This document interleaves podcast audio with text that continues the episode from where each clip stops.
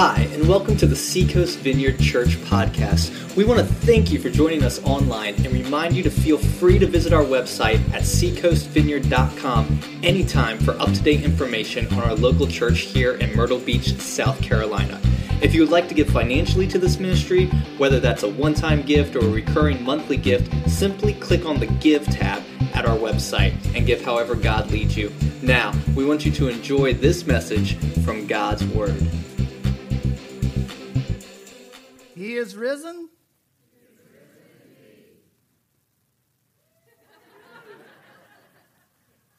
Let's try it again. He is risen. Wow.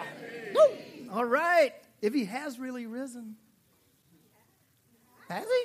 Oh man, that changes everything, right? I mean, it changes everything. Did you know Christianity is like very unique among world religions? We are the only one whose hero, whose founder, whose Lord is not in the grave. I mean, Buddha, a lot of wise sayings, a lot of, you know, groovy stuff. But, uh, you know, you can go to his grave. Muhammad, a lot of people, hundreds of thousands of folks uh, go to his grave site every year to visit him, but he's in his grave. Confucius, you can go to his grave, his bones are there. But you can't go to Jesus' grave and find his bones there. Matter of fact, Christianity is so unique that if he had not been raised from the dead, then we're just wasting our time in here this morning. But if he did, if he did, it changes everything. You know, when I became a follower of Jesus, nobody told me much of anything other than the great news, and that is that Jesus died for my sins, of which I had plenty and wanted to deal with it. And so when someone told me about that and said, hey, you know, all of your journeys through all these other spiritual roads and all that you were looking at, you know, here, Tim, here's the simplicity of the good news in that Jesus Christ, God's only Son, came to this earth, lived a perfect life as a human being and fully as God. Never sinned, never erred, never did one thing wrong, but he went to the cross and he was murdered. He was killed he was slaughtered for your sins because God is perfect and holy and righteous and no sin, nothing that's impure can come before him. And so there's no way to get back to God, back to your creator, unless God pays the price himself. Because I have to be clothed in some kind of righteousness that I don't have myself. And so Jesus came to pay that price and to reconcile me to my creator. Oh, that's awesome news right there, right? Because that's what Easter is about. That's it, right? Right? Is this a test? You know, it's like, that's what it, and that's great news. And you know what? The Spirit of God pierced my heart and, and wrecked me, and I started the journey, and it's been awesome. But there were so many things to discover after that. Nobody told me for a number of years that there was a preponderance of evidence to support the fact that Jesus wasn't in the tomb. I mean, you know, if you can't find him, I was having a talk with a good atheist friend of mine this past week he tweeted me and he says, I think every Friday is good, you know, because he gets off of work. And he says, Why is this Friday any better, you know, than any other Friday? And of course, he was being a little facetious. And, uh, and so we started talking, and I said, Well, just help me find the body like all the other religions have their heroes. And we got into a discussion. And he said, "Well, I'm sure the bones have, you know, have dissolved somewhere and all of this." I started doing some studying and reading and found out between the times of about, uh, let's say, 375 BC to about 125 AD, they have discovered. Now, stick with me. This is a little technical, but this is going to help you. Okay? Do you know what an ossuary is? It's a box that they put bones in. Over in the uh, Middle East, that's they would take the bones of your relatives and after all the decaying is done, they take because they honor certain people. So they take the bones, put them in a box, an ossuary, and they save them, and they're venerated in some ways, in, in some situations. Well, they found between, like I said, around 200 and some years BC to 125, 150 AD, 900 ossuaries. 900 with bones in them from that age, from that era. I mean, you would think somebody as important as Jesus, surely somebody would have saved those bones. There's church historians like Polycarp. I know that's a weird name, sounds like a fish, but his Polycarp uh, born somewhere around about 30 years after Jesus died, around 60, 62 AD, and uh, he died, uh, you know, around 110 or so, 115. Well, when he died, because he, he was a disciple of the Apostle John, and they loved him so much, sure enough, they kept his bones in an ossuary. As a matter of fact, the church would gather around his bones and have church services. Uh, he gave his life for Christ. He was not only burnt at the stake, he was stabbed to death as well because he wasn't dying when they burned him and he was still praising God. And so Polycarp's bones, from that just a few years after Jesus they had his bones. Now, why don't we have someone as important as Jesus? Wouldn't you think the Romans would have had them if they were there so they could disprove every bit of this? The disciples, you say? The disciples, maybe they hid them. Have you read about these disciples? I mean, have you read the story of these guys? What happened after the crucifixion? Yeah, they were hiding. They're scattered. They're like they're nowhere to be found. Peter, who draws the sword and slices the priest assistant's ear off when Jesus is arrested. Peter, what does he do, Mr. Bold? Apostle Peter, what does he do? He scrams, he hides, and three times he denies that he even knows Jesus. Wait a minute, that guy is going to find Jesus' body? Really? He's going to go to that tomb? He's scared to death. He's hiding out. All the rest of the disciples have scattered. And we're going to join the story today in John 20, where they are behind closed doors, locked doors, and they are trembling in fear. Let me say this too to set this up. There was absolutely no advantage for anyone to say they were a Christian for the first 300 years of the church's existence. There was no benefit. If you owned a business, you were going to be boycotted. You could be arrested. You could be killed, tortured. There was no economic benefit. There was no financial benefit. There was no social benefit. There was no political benefit. There was no benefit to being a follower of Jesus for the first 300 years. What in the world happened to change these cowardly, sniveling, hiding men and women into voracious evangelists just a few days later? Something happened. something phenomenal happened to turn these people to going the exact opposite direction from fear to faith, from hiding to testifying. What happened? Something big happened. So we're going to take a look in John 20 as we join the disciples there behind closed doors. And uh, this whole series has been about who gets the last word in your life. We have looked at Jesus and his last words, how he cried out to God, My God, my God, why have you forsaken me? We have listened to him and we have taken away from the cross what we can. And now we come to the other side of the story. When they heard Jesus say it is finished on the cross, many of them said, Well, it's over. He said it's finished. He had a different idea about what it's finished meant. Not a single one of the disciples expected him to be killed, much less raised from the dead. None of them.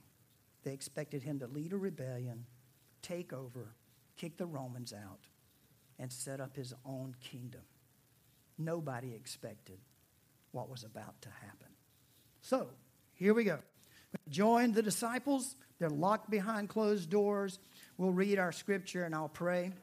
Let me, uh, let me read a quote to you uh, this is from William Paley. William Paley's picture hangs right alongside John Milton's and Charles Darwin's uh, in, at Christ College. And listen to what Paley said. Would men in such circumstances pretend to have seen what they never saw, assert facts that they had no knowledge of, go about lying to teach virtue, and though not only convinced of Christ being an impostor, but having seen the success of this impostor in the crucifixion, yet persist in carrying on, and so persist as to bring upon themselves for nothing and with full knowledge of the consequence enmity and hatred, danger, and death. Now, that's a question to ask. John 20, verses 19, 20, and 26. On the evening of that first day of the week, when the disciples were together, with the doors locked for fear of the Jewish leaders, Jesus came and stood among them and said, Peace be with you. Again, Jesus said, Peace be with you. As the Father has sent me, I am sending you. A week later, his disciples were in the house again, and Thomas was with them. Though the doors were locked, Jesus came and stood among them and said, Peace be with you. Father, bless your word today. Thank you that we can gather, that we can celebrate, that we can worship, and that we can meditate on the powerful resurrection of your Son, Jesus. I pray, Lord, that you would in some way bring us alive today to the fact of the resurrection. For those who have doubts, but are feeling your wooing and your calling to follow you, Lord, may those walls of doubt collapse today as they embrace you because you love them and you're calling them, Lord. And you have done a mighty work on the cross and out of the grave in order to seal them and to save them and to call them. So come and do your good work today. In Jesus' name, amen. Well, three times he says, Peace be to you. Peace be to you. Peace be to you. Do you think he's trying to get the point over to these guys? In your fill in on the back of your handout, if you want to track along with me, you should have received a pen as well. Uh, your first fill in is this, and that is that there is peace in the person of Jesus. There is peace in the person of Jesus. These guys are locked behind doors because they are afraid. They are scared that someone's going to come and arrest them and take them off and do the same thing to them that they had done to Jesus. Like I said, they did not expect Jesus to come out of that grave. There was no expectation of that from not one of them. And so suddenly he's there. You know, I, I can't help but, I mean, the first words are peace, right? I mean, that's Jesus because that's Jesus. That's what Jesus would do. What would you do? You'd probably go, boo. You know, if suddenly you were there, it's like, you know, they think I'm dead, but boo, I'm here, you know. But no, you know, Jesus isn't like us. Jesus isn't like us. Jesus, he knows they're freaking out. They're already afraid. And so his first words, and two times again, are peace be to you. Now, something we miss many times is this is not an apparition. This is not a ghost of Jesus past. This is not some conjuring up and some mist that floats through the doors and comes in and they think they see him. This is the person of Jesus. This is the person of Jesus that Thomas can put his fingers into the holes of. This is the person of Jesus that spoke to Mary Magdalene after the resurrection. Do you remember her, Mary Magdalene? Remember her? She was one of the first ones at the scene, right? Matter of fact, you women, you should be bragging on this at Easter. You guys were the ones there first. God allowed you to be there first to see that he was raised from the dead. Well, Mary is there, and this is in our same story. If you just back up a ways, Mary Magdalene is standing at the empty tomb. She has come there to do what should have been done, done earlier, and that is to help embalm, to bring the spices and and she's heartbroken that Jesus is dead. And she looks in this huge stone. There's a rut that it would roll into. It was pushed up against uh, the, the entrance to the tomb. And then there would be a smaller stone wedged into the side where the bigger stone is to keep it from moving. Uh, the Romans had come in and put a seal on it, put soldiers around it to make sure that no one could get into there and to steal the body. But Mary Magdalene shows up and the tomb is empty. She's heartbroken. She's like, I won't get to treat the body of the man, the one that has meant so much to me in my life. I'm not going to be able to do it now. And it says that two angels asked her, said, Why are you crying? Why are you crying? And about just as quick as they ask Mary that, she catches some movement behind her. And she thinks it's the gardener because the gardener takes care of the tombs. He's picks you know all the weeds out, keeps it clean, plants the flowers and all. And she thinks it's the gardener. Well, in a way, she's right. It is the gardener. Remember the Garden of Eden when everything was right, when we had no sin, when we were you know we had a relationship with God when humanity did. Sin had not entered the human race yet. She thinks it's the gardener and she turns. And who is it? It's Jesus, but she doesn't recognize him until something happens. And what is it? He says this Mary. Now, that's not a ghost speaking to her. That is the person of Jesus Christ saying her name, and she recognized his voice. It's really important we realize it's the person of Jesus that brings peace, not a myth, not a legend, that his very body was raised from the grave, came out of that grave, and is speaking to Mary. Now, Mary's got a bit of a history with Jesus. She was a troubled woman at one time, she's a wealthy woman. She actually financed some of Jesus' ministry and the disciples when they were taking the message out. So she was a part of it. But Mary had a troubled life. Matter of fact, the Bible says that she was harassed by seven demons. So she was a troubled woman and she had locked up areas in her own life that she could not get free from. But then she met Jesus. And Jesus, it says, the scripture says, cast those seven demons out of her, and she found peace. She found peace because of the person of Jesus prior to the crucifixion and prior to the resurrection. And she thinks he's gone. It's over. I just want to bury him now. I just want to take care of his body. He changed my life, but it's not over yet. Mary some of you may have situations in your life today where, you know what, you just can't get free from it. You're like, I can't get free from this addiction. I can't get free from this, this obsession, this problem I have, this struggle I have, something I have that is beyond my own control. And you need the person of Jesus to touch your life. You need the real resurrected Lord. You know, the only example of what it's going to be like when we are resurrected when we is Jesus. We don't have another example in the Bible. I mean, if you look at Jesus and his body, and we don't get much, but we know that the disciples, he looked a little different, but they recognized him. So, you know, I take great comfort in that because if there's something you don't like about yourself, maybe God's going to change that. You know, it's like, uh, I want more hair. And it's like maybe in the kingdom to come, you know, people are going to know Tim. It's like, that looks like Tim, but he's got more hair than he used to. You know, and but but you know, that's the example we have, and, and we know that Jesus still ate. He cooked a meal for the disciples on the beach, right? We know he spoke the people he loved, Peter, Mary, John, he spoke their names. He walked. He was able to walk through walls. Cool deal. Uh, so the body is different. The body is different, but it is a body, a resurrected body. It's the person of Jesus that brings peace. Not a legend, not a myth, not an apparition, and not a ghost.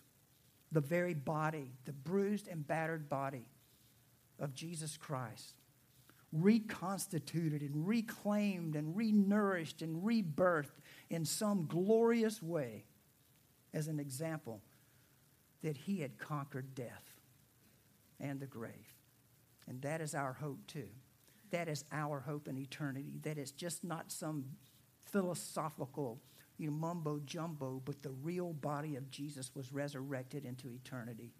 And so will ours. So there's peace. Peace be to you, he says. Peace to you. Peace in the person of Jesus Christ. In John 14, 27, we read this Peace, this is Jesus, uh, just a few chapters over. Peace I leave with you, my peace I give you. I do not give to you as the world gives. That is like a locked door. I mean, our peace comes from as much security as we can have, right? Like you got your security alarm on your house, you got as many guns as you can store, you know, you've got alarms on your car, you got tasers, you, you know, knives, you got, you know, you're, you're saving money, you're doing everything you can to make life safe and to give some semblance of peace and stability to your life. Jesus comes along and says, Look, the peace I'm bringing to you is not the peace the world brings because all of those things I just mentioned can be taken away from you.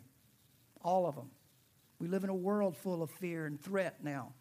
But Jesus says the peace I bring you is totally different. It transcends death.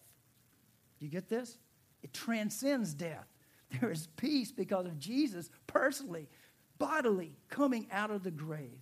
His person brings us peace and a peace that is just, it just opens the doors of fear and allows us to be free. Free to be who God called us to be. Amen. Thank you, brother. Simon Ponsonby, in his wonderful book, God Inside Out, says this about the early church community. For them, the Spirit was the manifest presence of God, the risen Christ as Lord in their midst, transforming their lives, compelling their worship and prayer, impelling them to mission. Your, your uh, second fill in is this, and that is there is peace in the presence of Jesus. In the presence of Jesus. There is peace in the person of Jesus, the resurrected person of Jesus, and there is peace in the presence of Jesus. In John 20 and 21, as we read earlier, Jesus said, Peace be with you. As the Father has sent me, I am sending you. And with that, he breathed on them and said, Receive the Holy Spirit. So you see, out of the resurrection comes Jesus' ability to be able to give to us his presence, and that is through the Holy Spirit. John 14, chapter 14, John 15, John 16, Jesus tells the disciples over and over and over again. He says, I've got to go to the Father so I can allow the Holy Spirit so he can come and live, not just with you like I've been with you, but now he can live in you. And now, in this resurrection, the first words to his disciples Peace be to you. As the Father has sent me, I send you, and He breathes on them. That's a picture of the Spirit, same word, breath, Spirit, breathed on them to receive the Holy Spirit. Because it's the Holy Spirit that will bring peace, the presence of Jesus to your life as you go from this place, as they went from those locked doors out into their world, which was a very antagonistic and violent world to them. We need the presence of Jesus in our lives. We need the peace that the Holy Spirit comes. The Prince of Peace makes himself known in the presence of God. Do you sense the Holy Spirit in your life? Do you need an Easter filling? Do you need an Easter feeling, feeling, like a fresh feeling of God's presence in your life this morning to bring the peace of God? Well, it's here. The Holy Spirit is here to do that to fill you this morning, to bring peace as you've never known it before. Your last fill in is this. Number three here is there is peace in the purpose of Jesus. There is peace in the purpose of Jesus. Look what he said in that John 20. He said, As the Father sent me, he says, Peace be to you, three times. Three times. And then he says, As the Father sent me, I send you. Right? We, some of us have been sold this, I, I don't know what it is. We've been sold this, this false gospel in a way, or at least a limited gospel. And that is this get saved and go to heaven.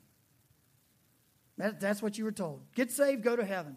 So you go to church and you sign a card or you say a magical prayer or something, and forgive my sarcasm. And you know, you sign it, and then you go back to your life. You go back to your life and you wonder, is that it? I mean, I got fire insurance or whatever, but now I just go back to my life and I mean, I got trouble, you know, I don't know what, you know what, and then we get on in life and we're like, what is my purpose? I don't know why I'm here. Well, it's not, you know, it's not get saved and wait. I mean, it's get saved and go. Get saved and do. As the Father sent me, I send you. There is purpose and there's peace in knowing your purpose with Christ.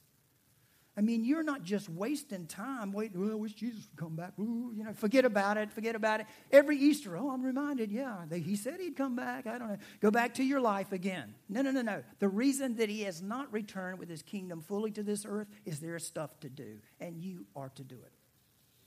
Your art, your music, your gifts, the things that you love to do. You love to build businesses and you love to work with people. All of that is meant to be redeemed and used as the purposes of Christ, every bit of it. Some of you just love to paint, you love to write music, you love to help people. Each part of that is a purpose of God in your life. And as you hear Jesus say that to you, as he said it to the disciples, as the Father sent me, I'm sending you.